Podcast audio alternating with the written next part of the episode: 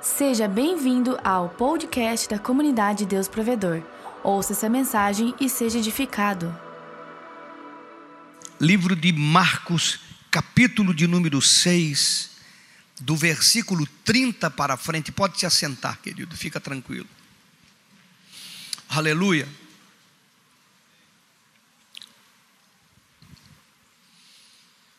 E os apóstolos ajuntaram-se a Jesus e contaram-lhe tudo, tanto o que tinham feito como o que tinha ensinado. Quando Jesus enviou os apóstolos e deu autoridade para eles curar os enfermos, expulsar os demônios, eles estavam trazendo um relatório de volta.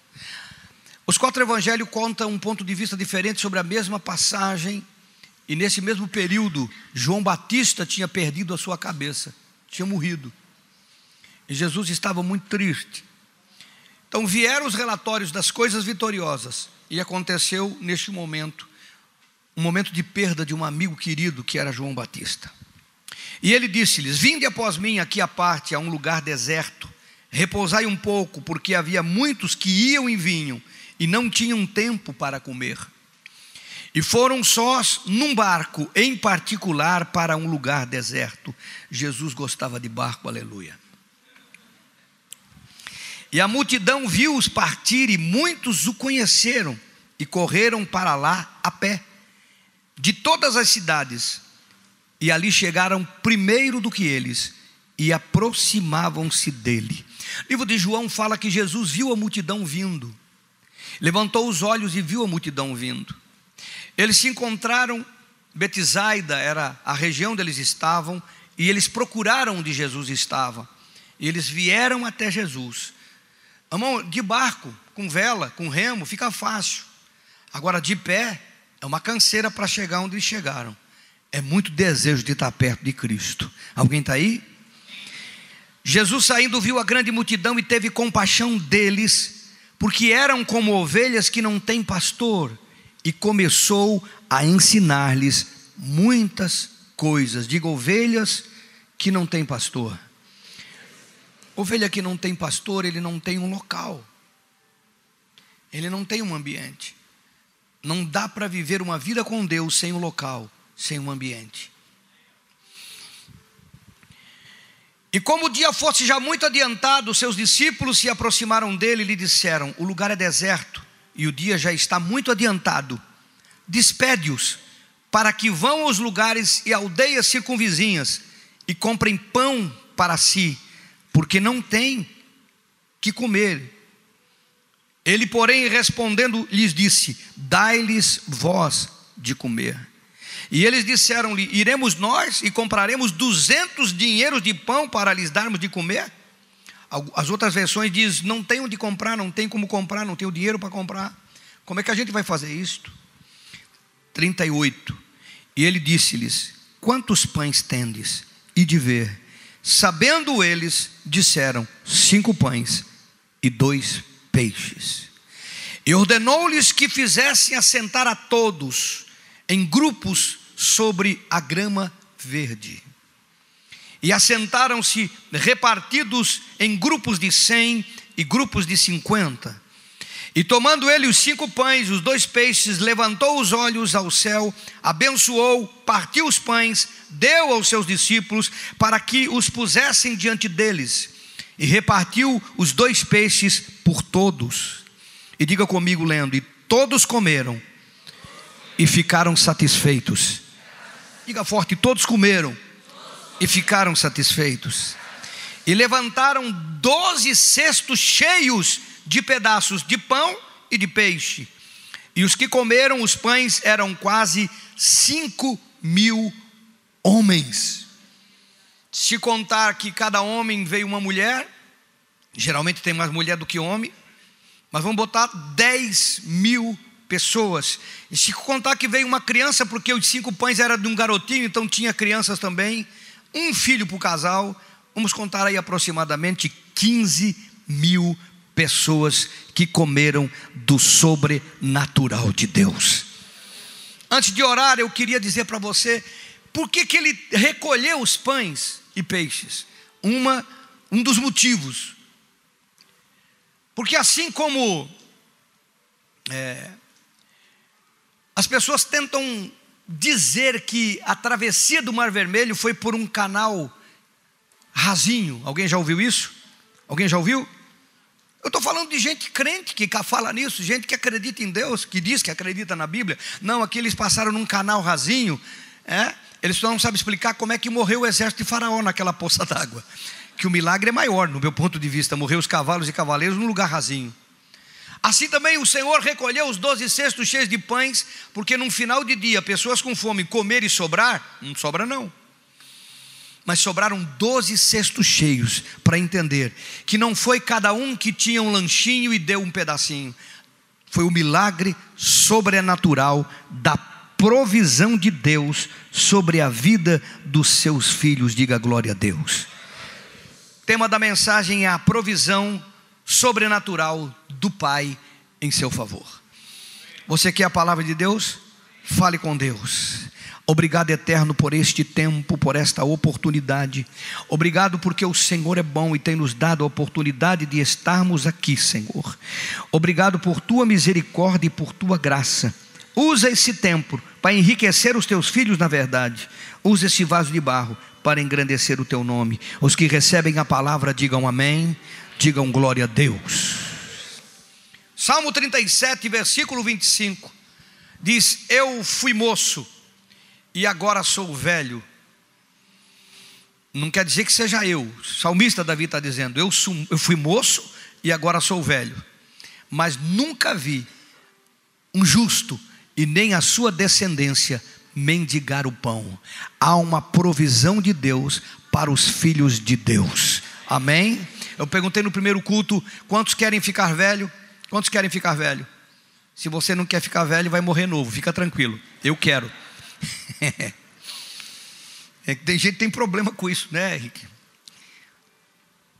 Eu quero que você defina hoje, nessa noite, a diferença que existe entre provisão e prosperidade. Eu sei que muitos fazem uma mistura, juntam tudo num pacote só, falam das duas coisas como se fosse uma só. Mas provisão é uma coisa e prosperidade é outra coisa. O mover de Deus para a prosperidade é uma situação, é um caminho, é uma forma, são princípios.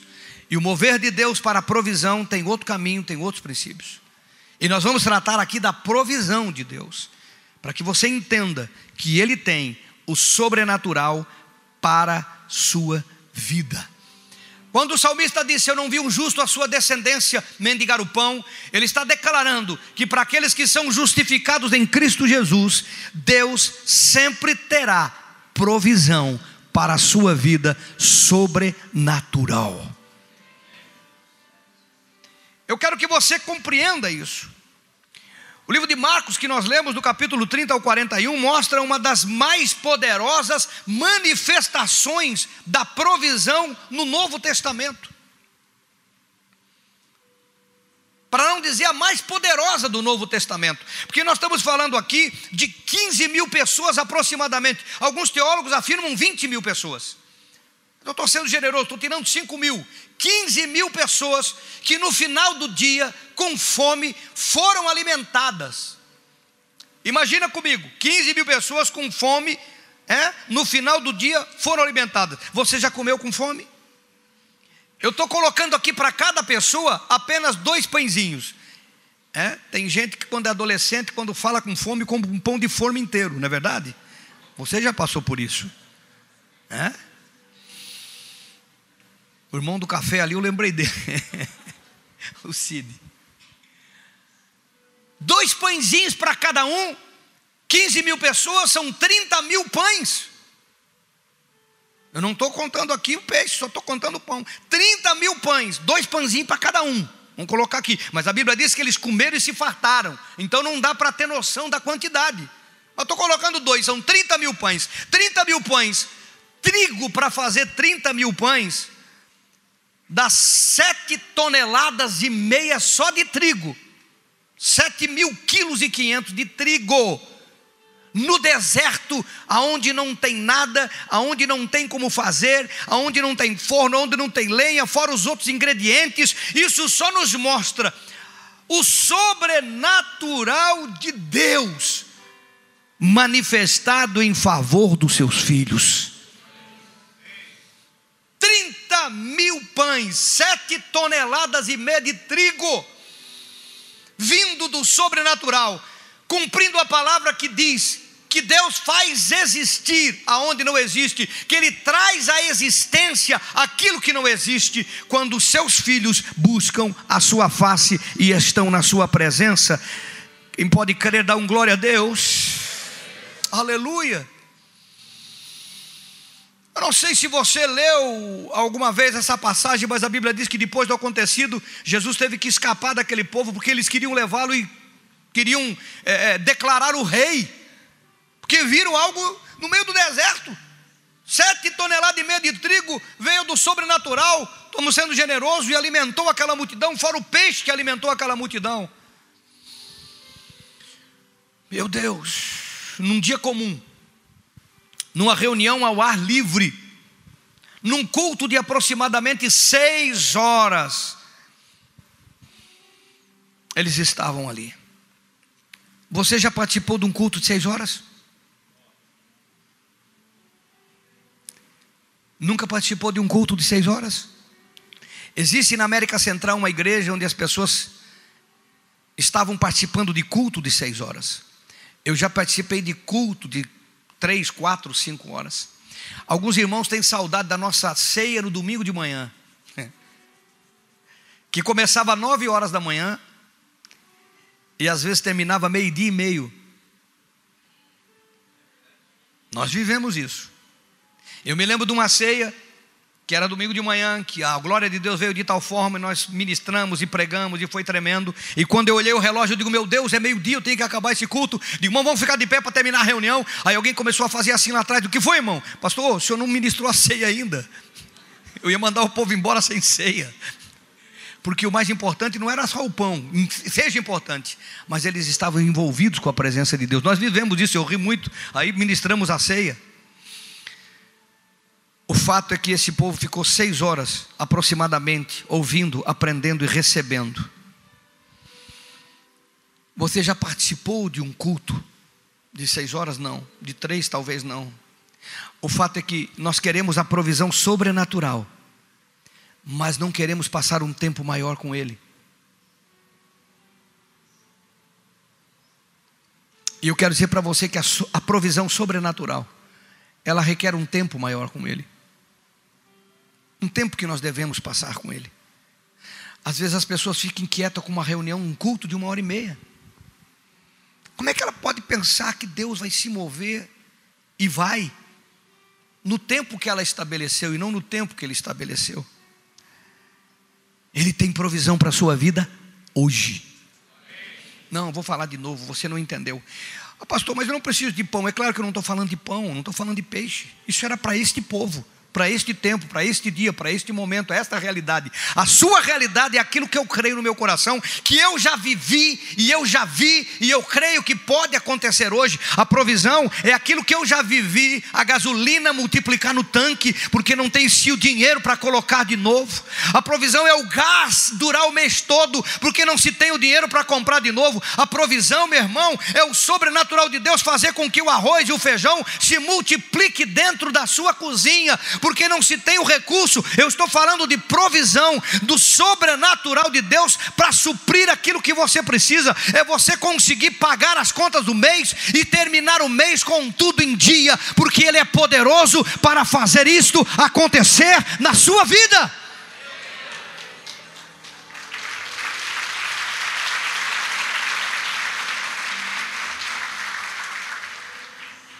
Tudo isso que eu falei, eu já vi, já vivi.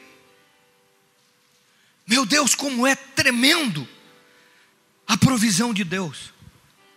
Ele não nos deixar passar fome de nada, sofrimento de nada, mas suprir a nossa vida em tudo. Neste culto tremendo, de 6 horas, a provisão foi extraordinária. Ninguém passou necessidade nenhuma, embora os discípulos não soubessem como isso iria acontecer. Sabe o que eu vejo aqui? Um cumprimento do Salmo 23, que tão bem foi pregado na versão do pastor Tiago domingo passado. Aqui você tem aquilo que ele falou que era acontecendo. O bom pastor, O bom pastor se manifestou, o bom pastor supriu, o bom pastor viu, o bom pastor cuidou. O Salmo 23, o bom pastor se manifestou com a provisão dos céus. Uau! Qual é o cenário para isso acontecer? Qual é o cenário, qual é o pano de fundo, qual é a motivação para que a provisão de Deus venha sobre a nossa, sobre a minha e a sua vida? Primeira coisa que eu quero que você compreenda: eles vieram porque tinham fome de Jesus. Diga para o seu irmão: eles vieram porque tinham fome de Jesus. Nós temos o privilégio de saber que Ele supre hoje, mas eles não tinham essa compreensão. Ainda não tinha acontecido algo como isto. Então, quando eles andaram a pé, enquanto Jesus ia de barco, e foram para aquele lugar deserto para ouvir Jesus, não foi por causa de algo que eles iam ganhar materialmente, não foi por causa da provisão de Deus, foi por causa da presença de Jesus, foi para ouvi-lo. A Bíblia diz que ele começou a ensinar-lhes, a dar direção, a dar destino, a ser o bom pastor, porque o ensino dá destino para a sua vida, o ensino dá direção para a sua vida, o ensino dá compreensão, o ensino, ele abre portas para você, o ensino, a orientação de Deus, ela muda o teu destino profético. Quem interessa-se no ensino vai receber a direção e vai receber a provisão de Deus. Alguém está aqui? Eles foram e eles nem imaginavam que eles iriam ser supridos da sua motivação, da sua necessidade material. Não é errado vir na igreja buscar uma cura, libertação, provisão. Não é errado, não tem nada de errado você pedir a Deus aquilo que Ele quer que você tenha.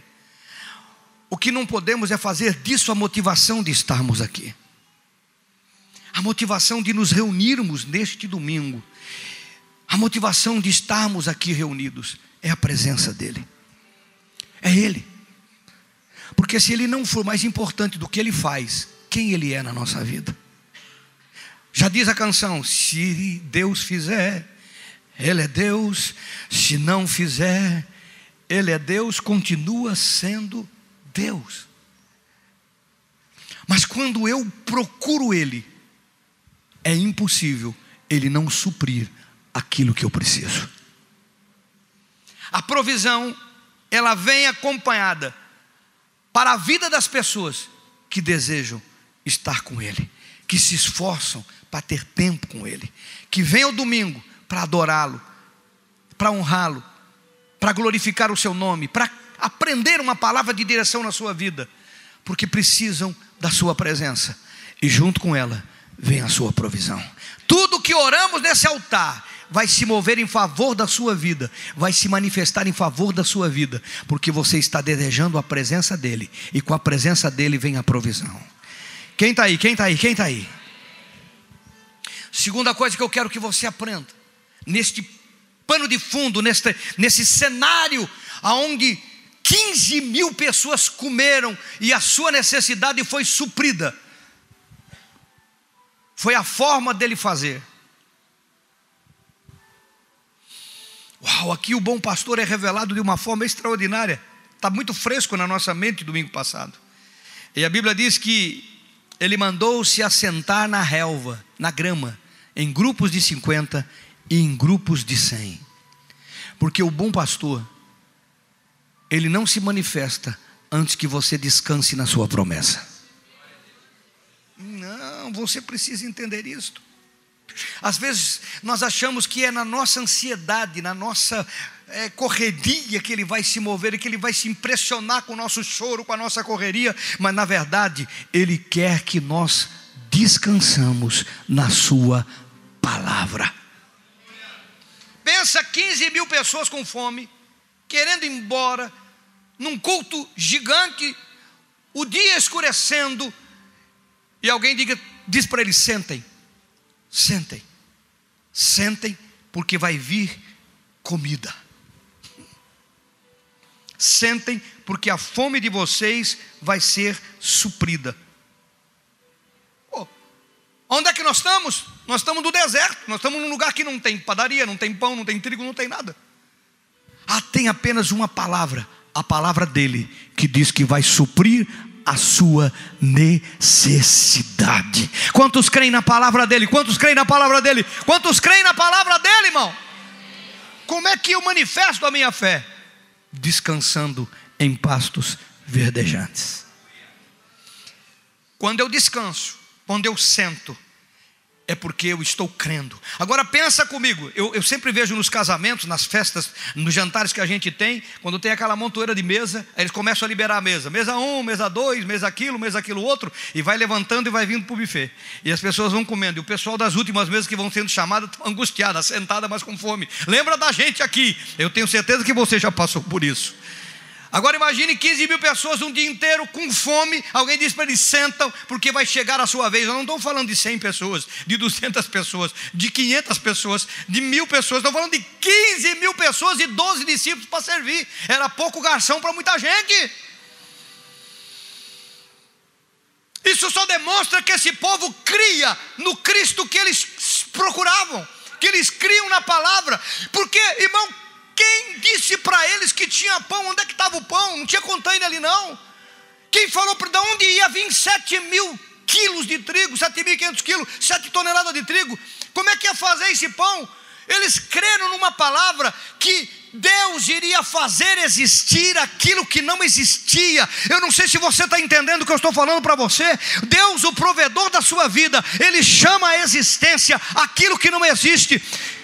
Se você não entender isto, você não vai entender a simplicidade do sobrenatural e a simplicidade da provisão de Deus, porque nós queremos entender como é que Ele vai fazer, como é que Ele vai fazer eu pagar isso, como é que Ele vai fazer eu conseguir isso, como é que Ele vai fazer eu entrar ali, como é que Ele vai fazer para me dar isso, como é que Ele vai fazer para resolver isso, e nós tentamos entender como Ele vai fazer, e Ele não quer que você entenda como Ele vai fazer, Ele quer que você creia, Ele quer que você sente, Ele quer que você descanse, Ele quer que você aguarde, Ele quer que você confie, porque Ele vai fazer. Isto é a parte dele. A sua parte é crer, é esperar e é receber. Aleluia. Oh, aleluia.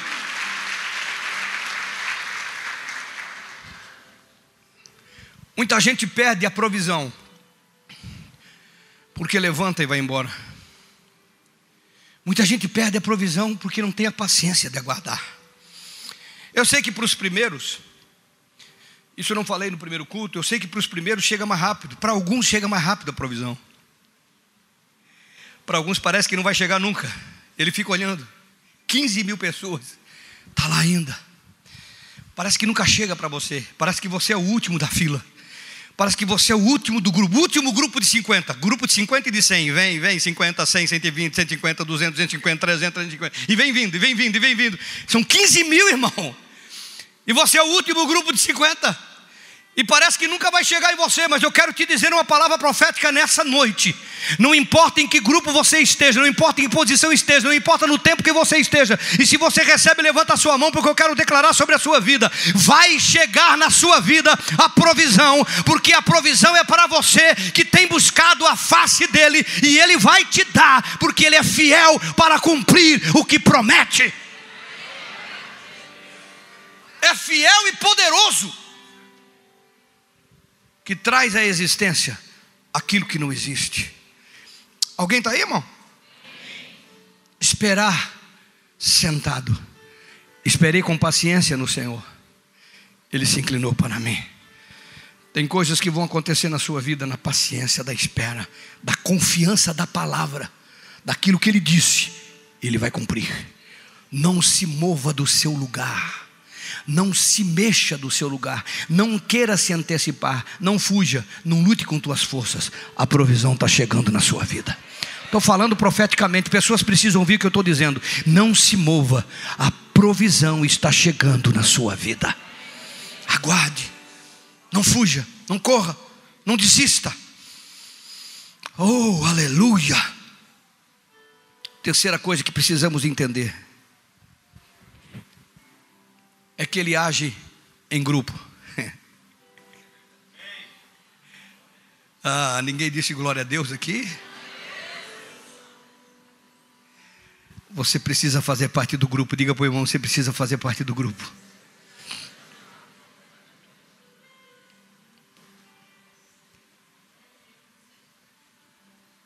de 100 ou de 50, eles precisavam fazer parte de um grupo.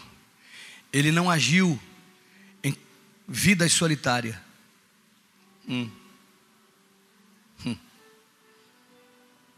Eu creio que ele não tem provisão para a ovelha desgarrada. A prova é as 99 que ele deixou no aprisco, que foi atrás daquela que estava desgarrada. Porque a ovelha não foi feita para andar sozinha sem pastor. Não tem contexto bíblico. E ele não vai prover para uma ovelha que anda por conta própria. Ela precisa estar no grupo. Por isso que ele disse: reúnam e organizem em grupo de 50 e de 100. Talvez o grupo de 100 seja grande para você, mas do de 50 dá. Mas eu quero te convidar a fazer parte do grupo de crescimento. Esse é um grupo poderoso. Muito poderoso. Grupo. O que isso mostra para nós? Que Deus não age aleatoriamente, individualmente, com pessoas que estão alienadas ao que Ele está fazendo, mas Ele age dentro do que Ele organizou.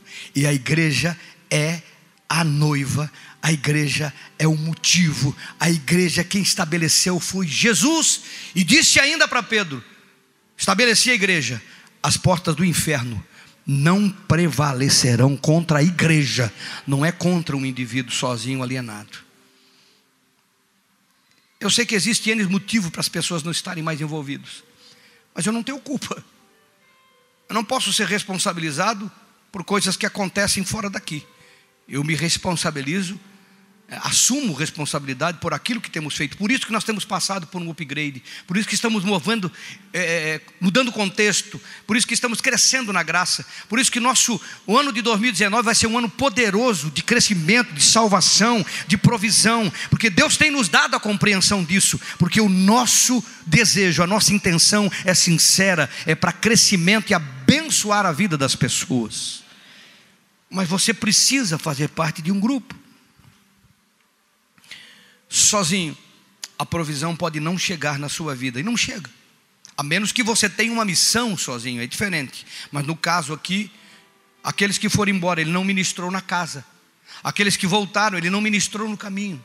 A provisão chegou para quem estava organizado, que estava junto no contexto, que se sujeitou a uma ordem, porque a ordem foi dada pelos apóstolos: se organizem em 50 e 100, que se sujeitou à autoridade, que obedeceu, mesmo que a fome era grande, mas a fé era maior.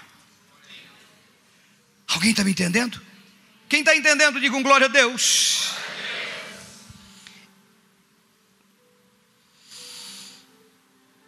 A quarta coisa que eu quero que você aprenda, que está no contexto dos cestos cheios que foram devolvidos, é não desperdiçar a provisão. Essa é a primeira coisa para aprendermos.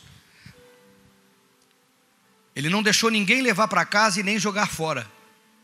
Recolham o que sobrou, porque a provisão de Deus não é para ser desperdiçada. A provisão de Deus é para suprir a tua necessidade, não para desperdiçar. Posso dar um exemplo simples disso. É um exemplo muito simples. Às vezes a pessoa ora a Deus por recurso, porque ela tem um problema para resolver. Ela tem uma conta de R$200 para pagar. E Deus provê esse R$200. E daí chega na mão dela o R$200. E a conta e o 200. E ela vai jantar fora.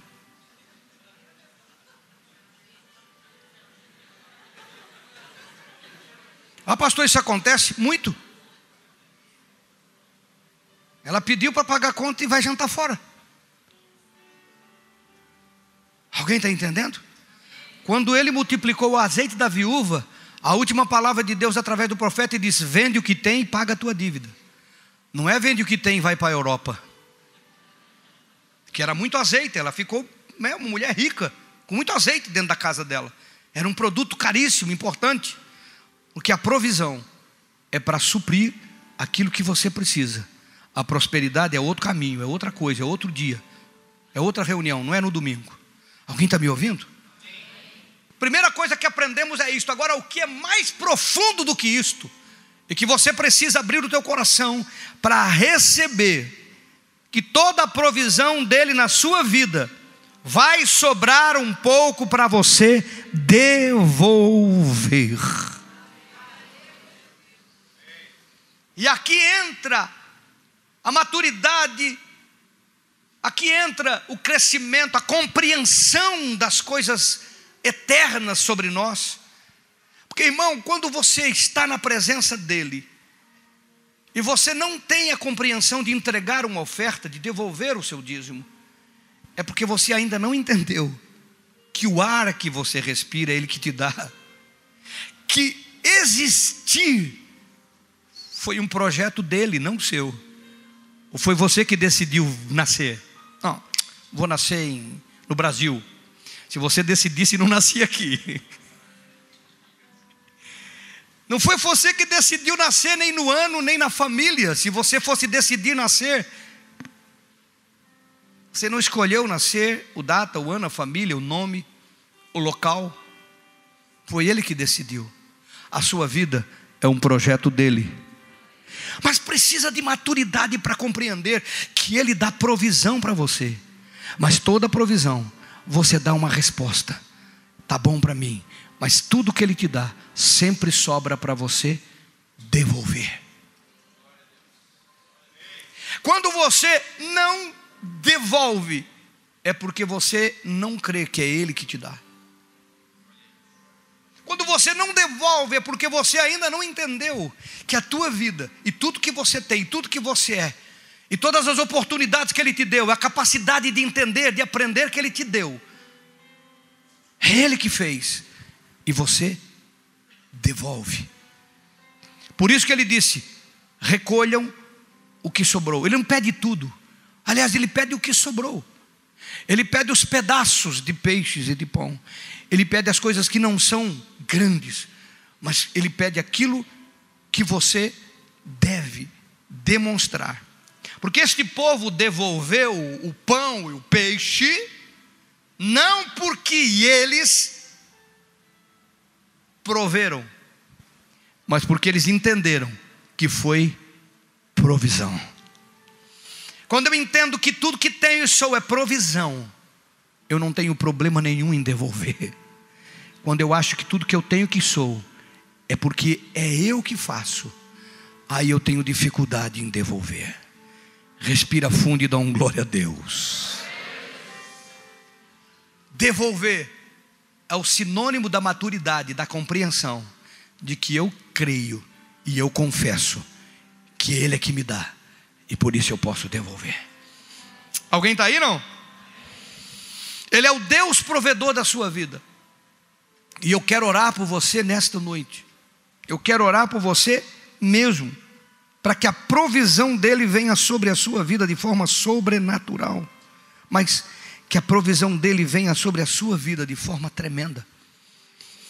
Que você compreenda que ele traz à existência o que não existe.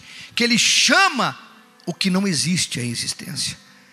Que você não precisa compreender como é que ele vai fazer, como é que ele vai realizar. Isto é uma questão sobrenatural dele. A sua parte é esperar, é confiar e receber. Porque é de graça. É de graça. É de graça. A provisão é para quem busca ele. É de graça.